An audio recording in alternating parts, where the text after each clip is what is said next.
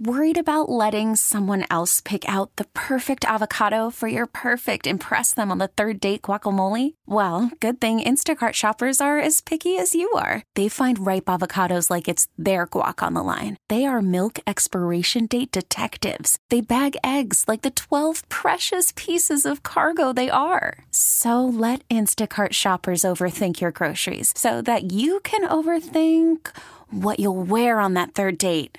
Download the Instacart app to get free delivery on your first three orders while supplies last. Minimum $10 per order, additional term supply. Hiring for your small business? If you're not looking for professionals on LinkedIn, you're looking in the wrong place. That's like looking for your car keys in a fish tank. LinkedIn helps you hire professionals you can't find anywhere else, even those who aren't actively searching for a new job but might be open to the perfect role. In a given month, over 70% of LinkedIn users don't even visit other leading job sites. So start looking in the right place. With LinkedIn, you can hire professionals like a professional. Post your free job on linkedin.com slash recommend today. Good evening and welcome to Amplify, a telephone talk show that looks at life from a religious perspective. I'm Father Ron Lengwin, hoping you have felt the warmth of God's love in your life this day, but especially the joy you feel when you share God's love with others. That's what we're going to try to do with you this evening. As we usually do, I'd like to begin our program with a story that is based on faith and formed with imagination, kind of an introduction itself into the topic for the evening. Jesus came to his mother's side as she was still waking from sleep, crawled in between her and Joseph, and said, Mother, I keep dreaming the same dream. Mary smiled at Joseph and said, Was it a good dream, my son? I'm not sure, mother, Jesus answered. Well, then, why don't you tell us about it? Joseph said. Jesus looked up as if into the heavens and started to describe his dream as best as he could remember it. I was standing all by myself in a large house that had many, many doors and many, many windows. But all of a sudden, when I looked again, men and women and children were staring at me through the windows and doors. Then they started yelling. Mary looked with some concern at Joseph, not liking the fright in Jesus' voice and in his eyes, and asked my child, Did they say anything to you? Mother, Jesus said, They shouted, Crucify him. Crucify him. Jesus began to cry, and Mary took him into her arms and gave him all the love she could. Through his tears, Jesus said, Mother, some cried for my flesh and blood, some said they love me, and others said nothing. Mary began to weep and said softly, Remove this dream from your mind, my son. And Mary knew this dream would remain in her heart forever, with those other dreams that had already come true.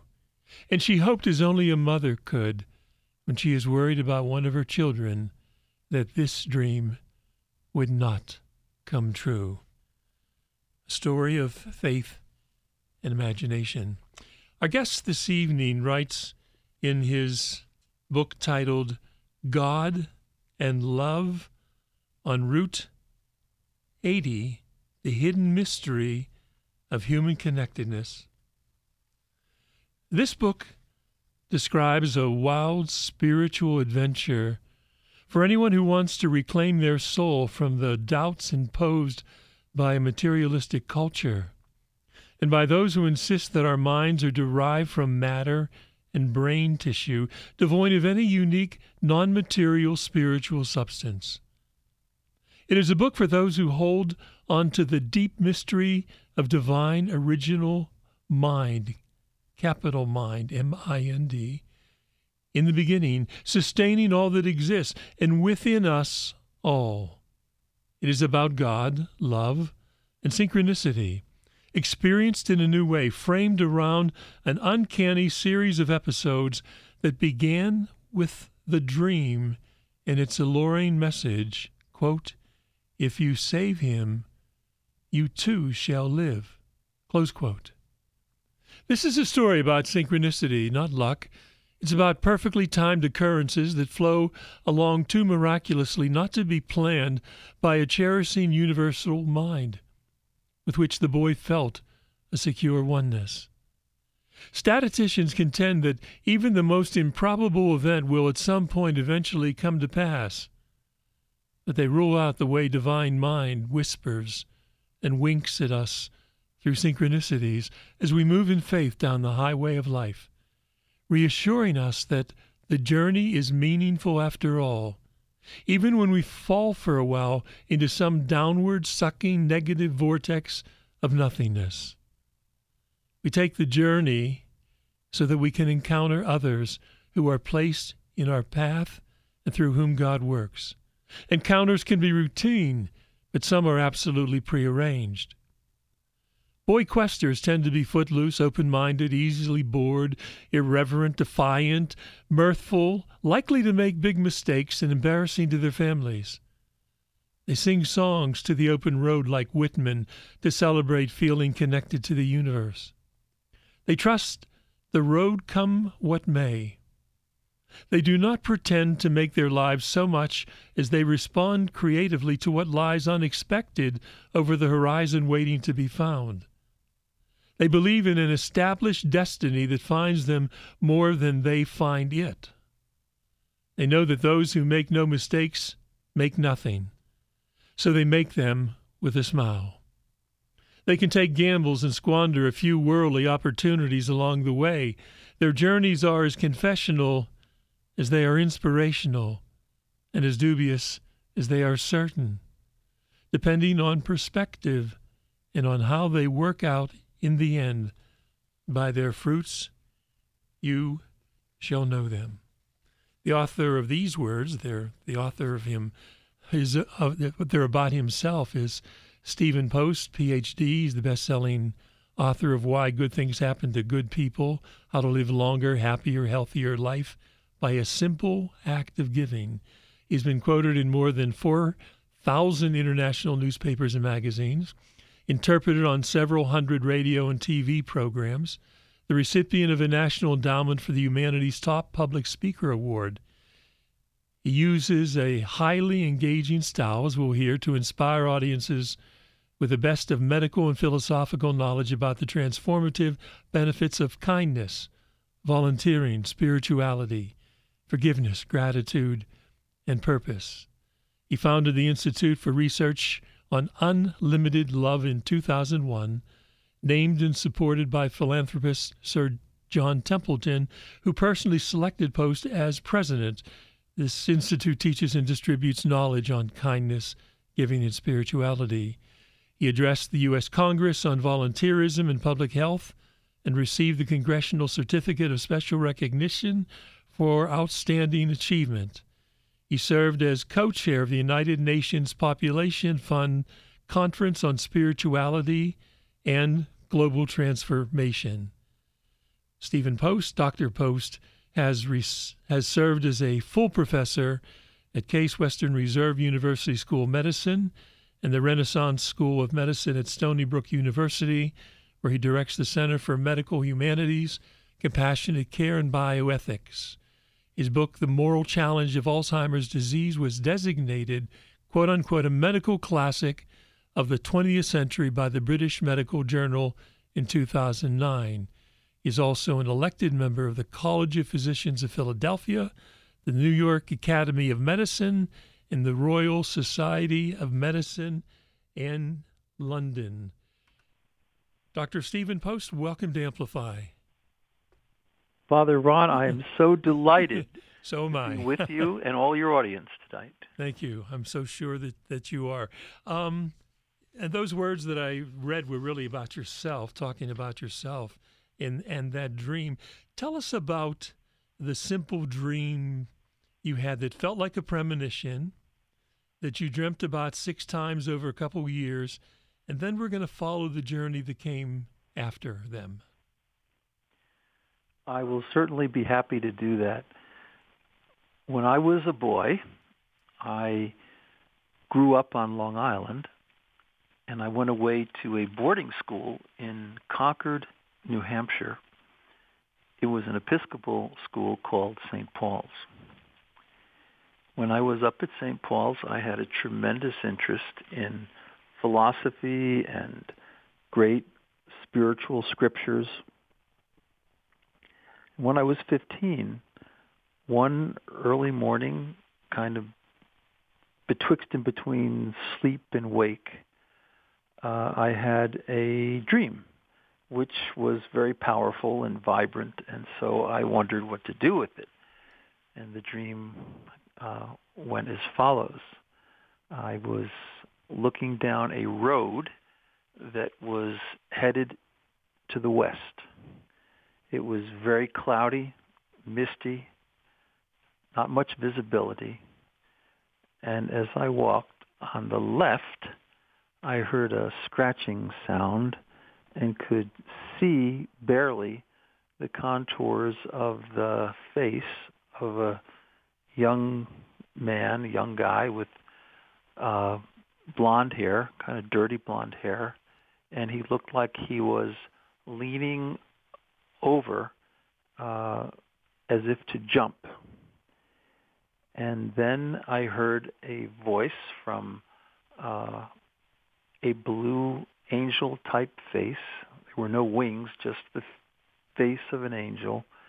And in a very feminine uh, quality, uh, she said, if you save him, you too shall live. At which point, uh, all of the fog and the mist lifted up from the road, and it was a beautiful blue sky, and that's the end of the dream. And it recurred another five times in my 15th year. I would talk with my friends in sacred studies class. Um, I had a wonderful Episcopal priest, uh, Rod Wells, who was a Yale Divinity School grad, and he was intrigued by this. He was a bit of a Jungian, so um, we actually drove down to New Haven, and I talked about the dream in a class on adolescent spirituality. Uh, people asked me what it meant, and I said, well, I'm not entirely sure if it meant anything, but it felt like it meant something. Um, it encouraged me to apply to Reed College in Portland, Oregon, where no St. Paul's boys ever applied, because I just felt I had to go west for some reason, and maybe there was a destiny out there, but I wasn't certain. Um, and um, uh, they asked me what I thought about the the idea of God, and I said, well, I read a lot of Emerson. I read about the oversoul, and I think I'm the only person up there who really believes in it. That somehow our minds are much more mysteriously connected than we really understand. And hence, you know, in the subtitle of the book, God and Love on Route 80, The Hidden Mystery of Human Connectedness. So that was the dream, and, and we talked about it in classes. Uh, um, I uh, was sometimes looked at very skeptically, but I do, but I was an off a very ordinary guy, and I you know I wasn't having moments of dyspepsia. I hadn't been out um, raking off demerits uh, in the hot sun, uh, and so it was a very unusual thing, and it was so clear and so persistent that I thought just maybe um, it's not me simply making this up, but somehow or another it's this infinite mind trying to break through into my into my consciousness. And you wrote a paper for uh, Reverend Rodney Wells. What really? Yes, is, I did. Yeah, what really is spiritual love? When the happiness and security of others means as much to us as our own, or sometimes even more, we love them. When any human being loves everyone who they actually do encounter in this way, no matter who they are, they have far transcended the limits of human emotional love and entered the spiritual love field of the infinite mind. Seems to me you're still exploring, in some sense, that independent that paper that you wrote so long ago. Yeah, that was my my sixth form, they called it forms at St. Paul's, not uh, grades. So my senior paper with Reverend Wells, uh, uh, who, by the way, was a great friend of Alan Watts, the Buddhist yes. Episcopal priest. Uh, and um, yeah, so I've never really moved from that perspective. Uh, human love is a wonderful thing. Don't get me wrong. Uh, it's it's one of our greatest assets, obviously. But on the other hand, um, human love is oftentimes uh, unwise. Um, you know, we overindulge our kids, for example, even though we love them. Uh, we are sometimes myopic, so we only love the nearest and the dearest, and we can be pretty callous when it comes to the neediest. Um, we have a love that uh, kind of turns on and off. It flickers in its intensity, and it can be impure. Suddenly, love can turn to anger and hostility. So, human love is a great thing, but uh, there's a higher kind of love that is not dependent on human emotion or even the human substrate, but a love that literally just breaks into our consciousness. It mm-hmm. almost feels like an invasion. And it's not from us so much, really at all, but it's from it's from God. It's from Spirit. Yes. So that's a different quality of of love, and it's absolutely perfect love. And so, uh, uh, with Sir John Templeton, we call that uh, pure, unlimited love. You write that uh, kids sometimes have spiritual experiences that adults can't even begin to understand. And you're right. What does it mean to be open to surprises, even though we have some control over our lives? A lot of things that happen are much more set up than we realize, but we need to notice this and listen to the whispers. And I chose the opening story I did from some 1100 stories, Faith and Imagination, that I have to suggest that um, maybe Jesus uh, had a dream also, maybe about his crucifixion. We know that Mary and Joseph seemed to have dreams to which they responded, perhaps many more that uh, that um, we don't we don't know about. But tell us about the about the infinite mind, about the universal creative mind that you believe underlies our beautiful universe. And you referred to it already as God. There is this infinite mind. One of my close friends, John Barrow, just passed away last month. He was a dean at one of the Cambridge University colleges, a great mathematician, a, wonder, a winner of the Templeton Prize.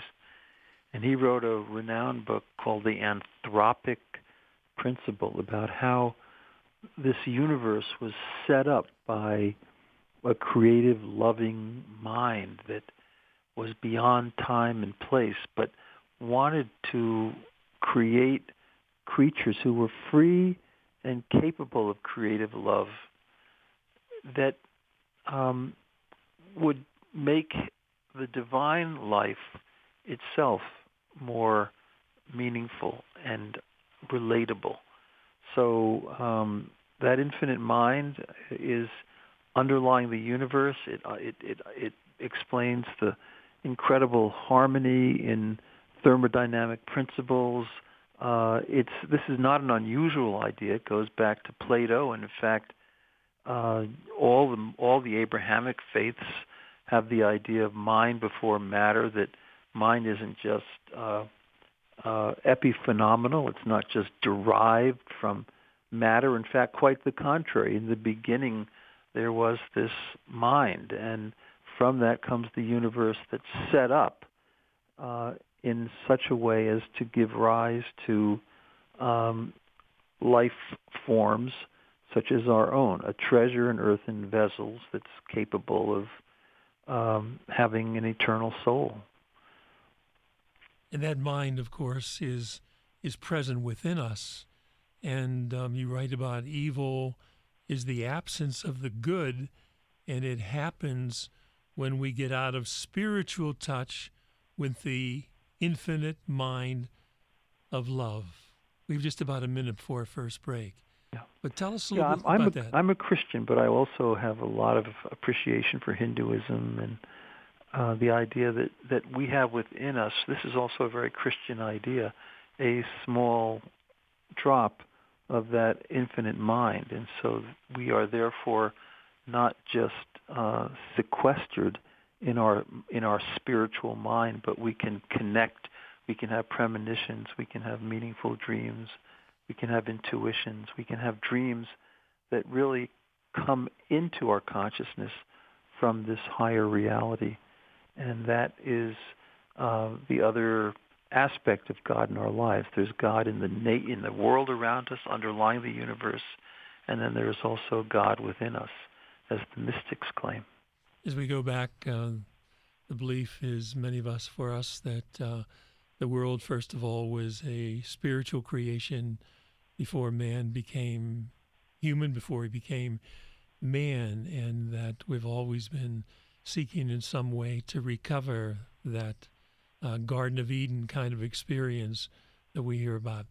We're going to come back and continue to talk with Dr. Stephen Post about his book, God and Love on Route 80 The Hidden Mystery of Human Connectedness.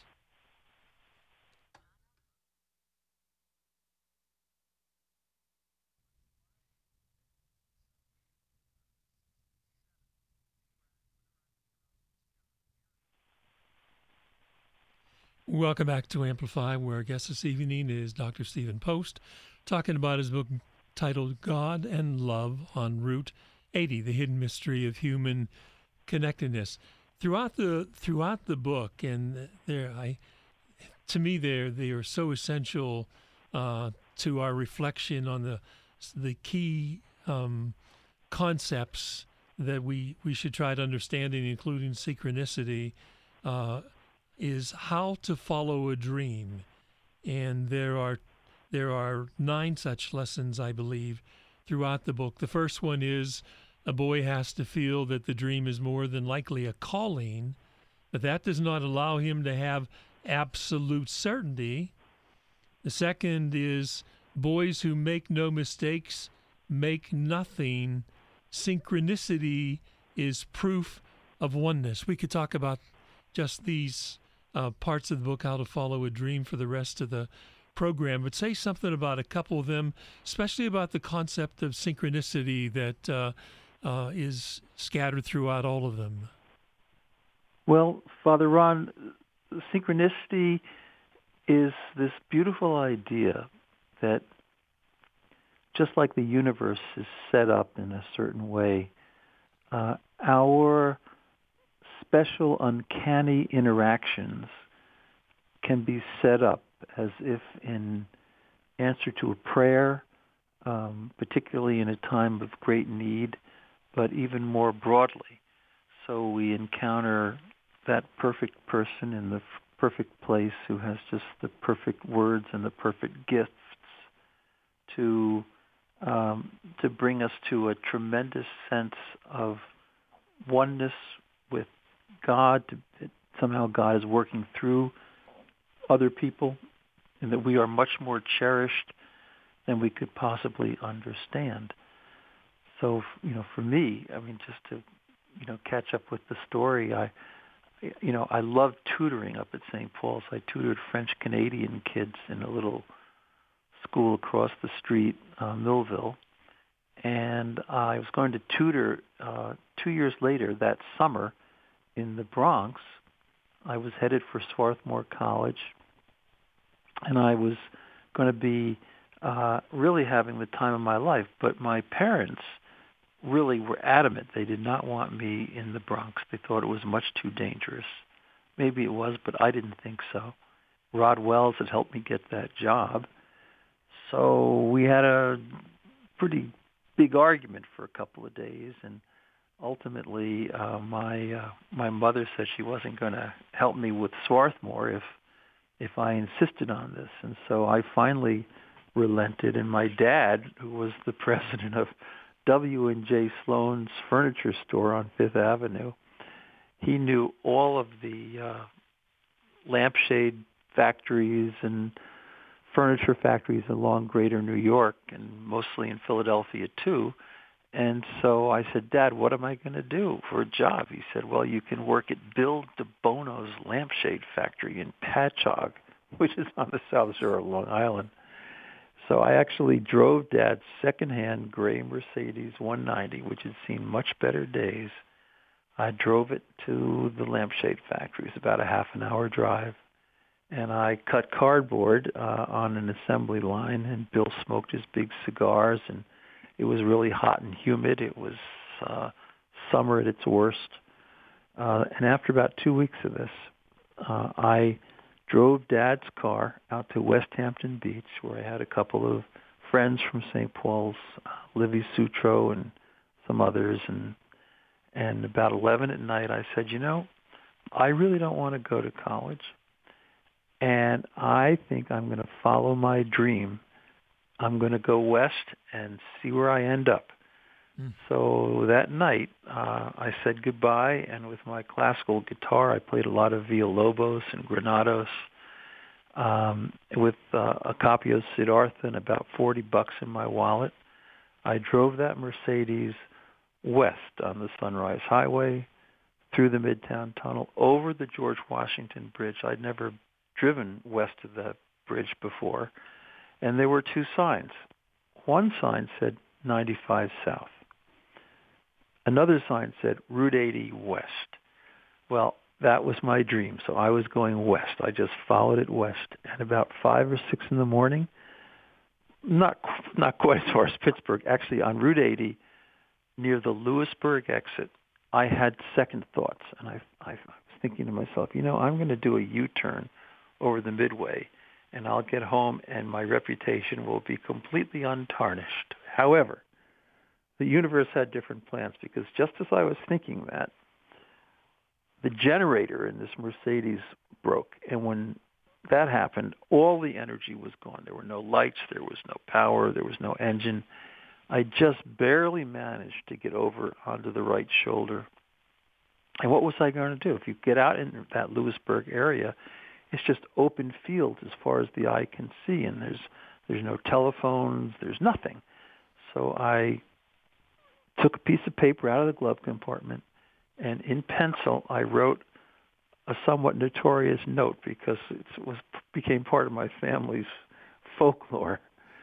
It said to the Pennsylvania State Police, hmm. please return this car to Henry A. V. Post, 44 Davison Lane East, West Islip, New York, 516-669-5655 from his son, Stephen, who no longer works in the lampshade factory. yes. Right. I know that was terrible. it's incriminating. so it's I'm just being honest. Sure. And you know, I was 17 at the time, and I put my thumb out, and a big white truck came along, and a guy named Gary uh, flung his door open, and he said, "Where are you going?" And I said, uh, "I'm going west." And he said, "I can get you to Chicago." And he he did get me to Chicago, and from Chicago I did get out west. I did call my mother from a phone booth uh, outside of Lincoln, Nebraska, and I called Collective Course, and my mom said, "Oh, thank God you're alive. We can call off the Pinkertons." and I said, "Mom, why did you call the Pinkertons? Didn't you get my note?" Again, that was pretty terrible. Right. But uh, I said, "Mom, you know, you really should have let me tutor." that's what I really wanted to do. And she said, we realize that now. Where are you going? And I said, well, I'm going out to San Francisco, and I want to spend the summer with my cousin George Lamont, who had been a Green Beret and done a couple of tours of duty in Vietnam, and was a really interesting guy. He was a North Carolina Chapel Hill grad in Chinese studies. So um, I actually uh, got out to the Mission District of San Francisco. He lived on Chenery Street and I spent the summer sleeping uh, on his floor. I played classical guitar in Hispanic restaurants, and I uh, also uh, fell in with a wonderful Buddhist chanting group. I still consider myself Christian, but the Nichiren Shoshu Buddhists who chant very loudly with the beads uh, blaring uh, Nam Myoho Renge Kyo, which means something like one mind, um, connectedness, uh, infinite mystery. Mm. And um, I loved that group, and, and, and, and I had decided I was not going to college at all. I was just going to be a guitar player in the Mission District for quite a while. But lo and behold, I drew a bad draft number, and I called the people at Reed. I said, "Look, at uh, I turned you all down, you know, months and months ago, but I'm out here on the West Coast now, and I could really use a, a spot in your entering class because I don't particularly want to fight in Vietnam. It's not that I'm against all war. I think there is such a thing as just war, but I had a lot of mixed feelings about this one." And we, I want to get to um, the mm-hmm. significant part of being in San Francisco, but just to go back a little bit to the concept of synchronicity, that I've looked at kind of a relationship with what is called divine providence, that things happen for a reason, um, and uh, there's a sense in which. It, what is important that there is a reason there, not in terms of how important it may or may not be, because somehow everything is is related, and that uh, it, it's proof of the oneness that uh, we are one with God, indeed, and God is always working within us.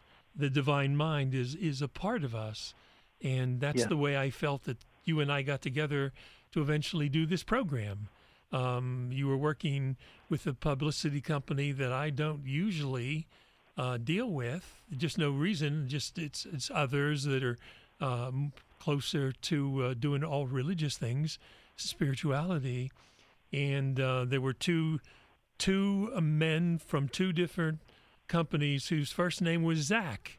And I thought, isn't that uh-huh. weird? Two two publicity. I've never in my 45 years doing this program, I never you know, and I, and I, it, it got my attention. I think the God sometimes has a way of getting our attention, first of all, so that we pay attention to what seems unusual, and then perhaps the unusual for us is really the fact our oneness with God. We really are one with God. And so, uh, even two weeks ago, we were supposed to do this program, and that it didn't happen because of they were broadcasting. Uh, a game that night, a football game that night. And so here we are now. And so I see this moment. Uh, some moments are rather simple and um, don't have a seem to have much importance to them till sometimes later on, and you discover why that was. Um, absolutely, absolutely, and the, you know Carl Jung called this uncaused causality that somehow connections are set up by this loving infinite mind that we are all part of and that is really in our lives. And that's why the great moment of synchronicity for me came. Uh, I I had to go up to Oregon, and so in the early September mornings, uh, I planned the trip and I met with my friends in front of the temple and my cousin George. Uh, they gave me a Gohonzon, which is a scroll, a Buddhist scroll. It explains some of the meaning of these symbols. And I took the Market Street bus uh, to Golden Gate Park. It's about 7.30 or 8 in the morning. I walked across that big park, and there were those reddish iron stairways onto the Golden Gate Bridge, and I walked across that bridge toward the middle, and it was foggy. I tell you, I could not see more than about three feet in front of my nose, uh, and uh, there was a railing to the left of me. I got to the middle of that bridge, and I heard this scratching, rustling type sound. I squinted, and I made out the contours of the face of a young man with stringy blonde hair who was leaning out off the bridge about to jump. And I said to him, very memorably, I said, I truly hope that you're not planning to jump. He was so agitated. I had invaded his sacred space, if you will, and he started screaming out at me and even quoting from Macbeth that life is empty nothingness and I said, "Well, I kind of feel that way too." And uh, but you're out there and I'm over here, and we had a conversation. I said, look, I think I'm here for a reason. I think this was all somehow supposed to happen. And I told him about the dream, about seeing his face. I told him about the argument at home, about Bill DeBono's factory, about the car breaking down just at the right moment so that I couldn't turn around and go back home and save my reputation. And um, and, and I said, I think I'm here for a reason. So we spoke, and I won't go into the fine points of it because it's all in the book. But I said, look, I have a I have an offer for you. I pulled the Gohonzon out of my backpack, and I said, this gives you luck. If you take this Gohonzon, it's going to make your life turn out a lot better than you ever imagined. So he didn't believe me, and I unscrolled the Gohonzon a bit, and I explained some of the symbols on it. And then I said, look, if you come over that railing right here next to me, I'll give this to you. And so he actually did. He very quietly walked over the railing, and he stood next to me. His name was Harry. I unscrolled the Gohonzon again. I explained the symbols, and um, and I said, I'm going to give this to you, but you have to go south on this bridge toward the park, toward Golden Gate Park, and you have to take the Market Street bus.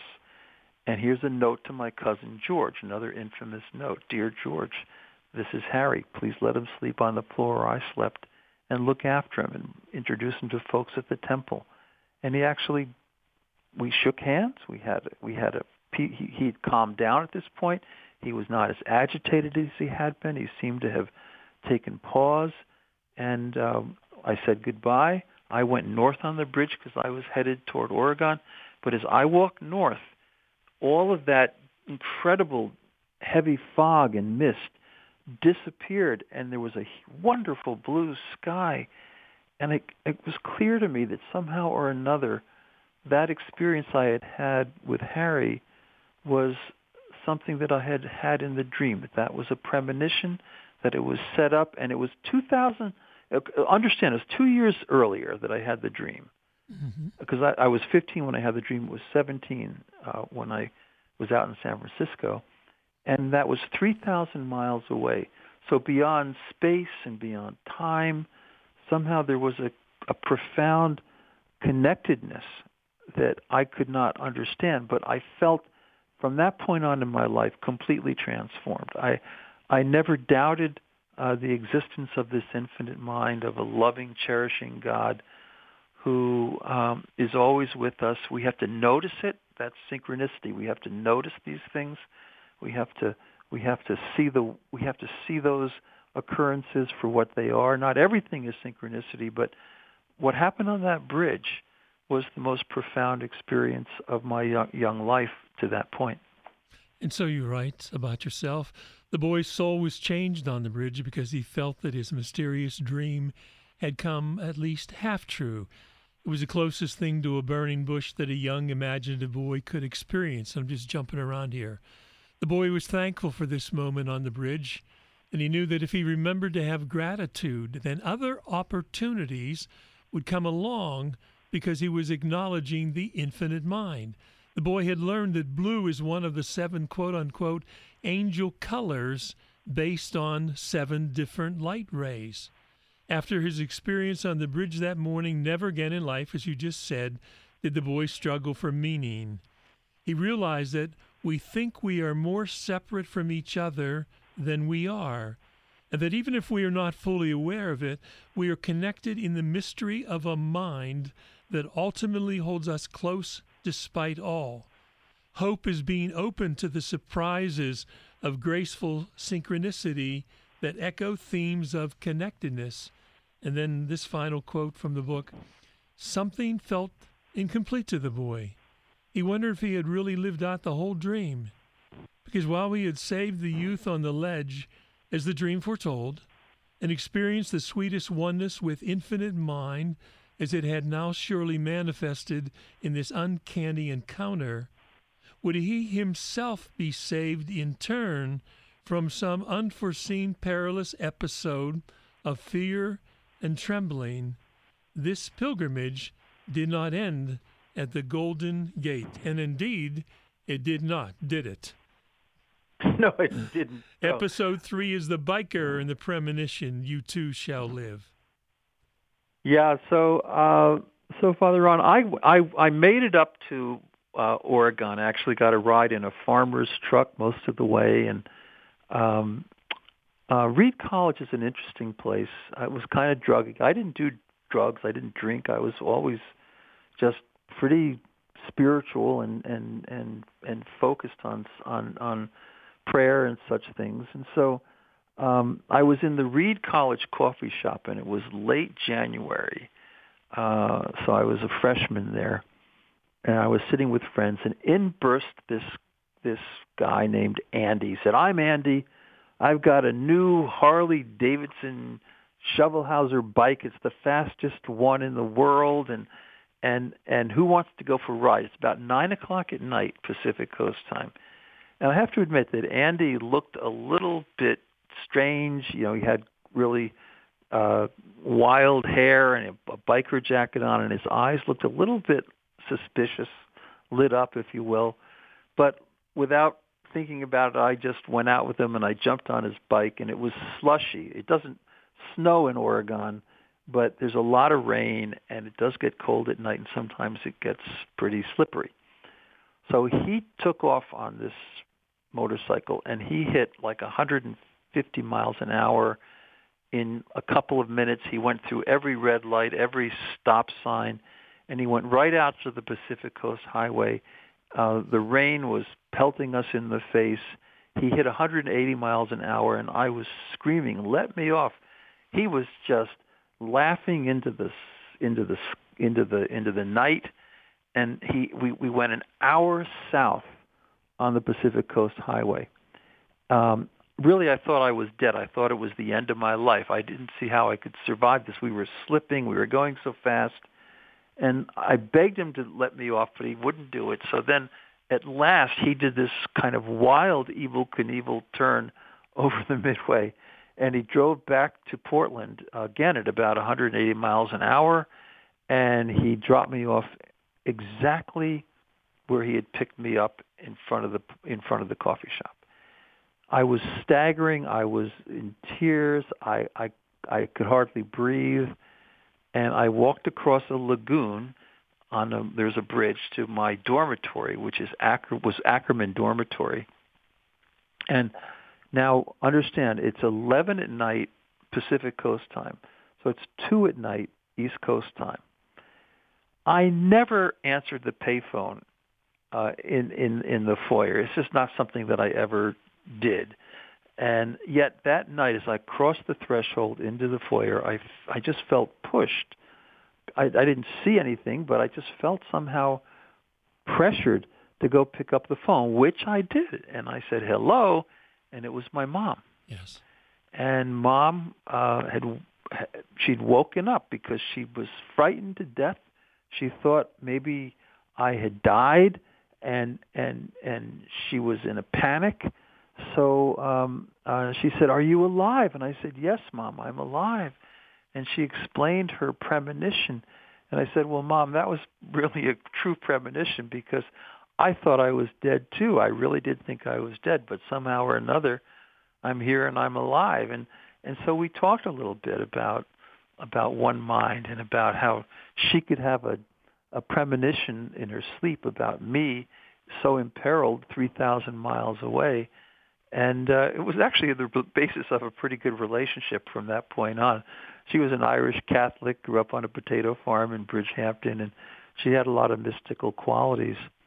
Um, so that was another example of the one mind, of how uh, we are so much more profoundly connected and and it all felt so set up. It felt like somehow it had to be, and it was part of the fulfillment of the of the dream. If you save him, you too shall live. Although I think all my life I've followed that um, that that truth. If you if you save others, you too shall Steve, flourish. And, Steve, hold why, that. You know, I, hold the thought because we need to take this break now. Okay. Mm-hmm. Yep. Thanks.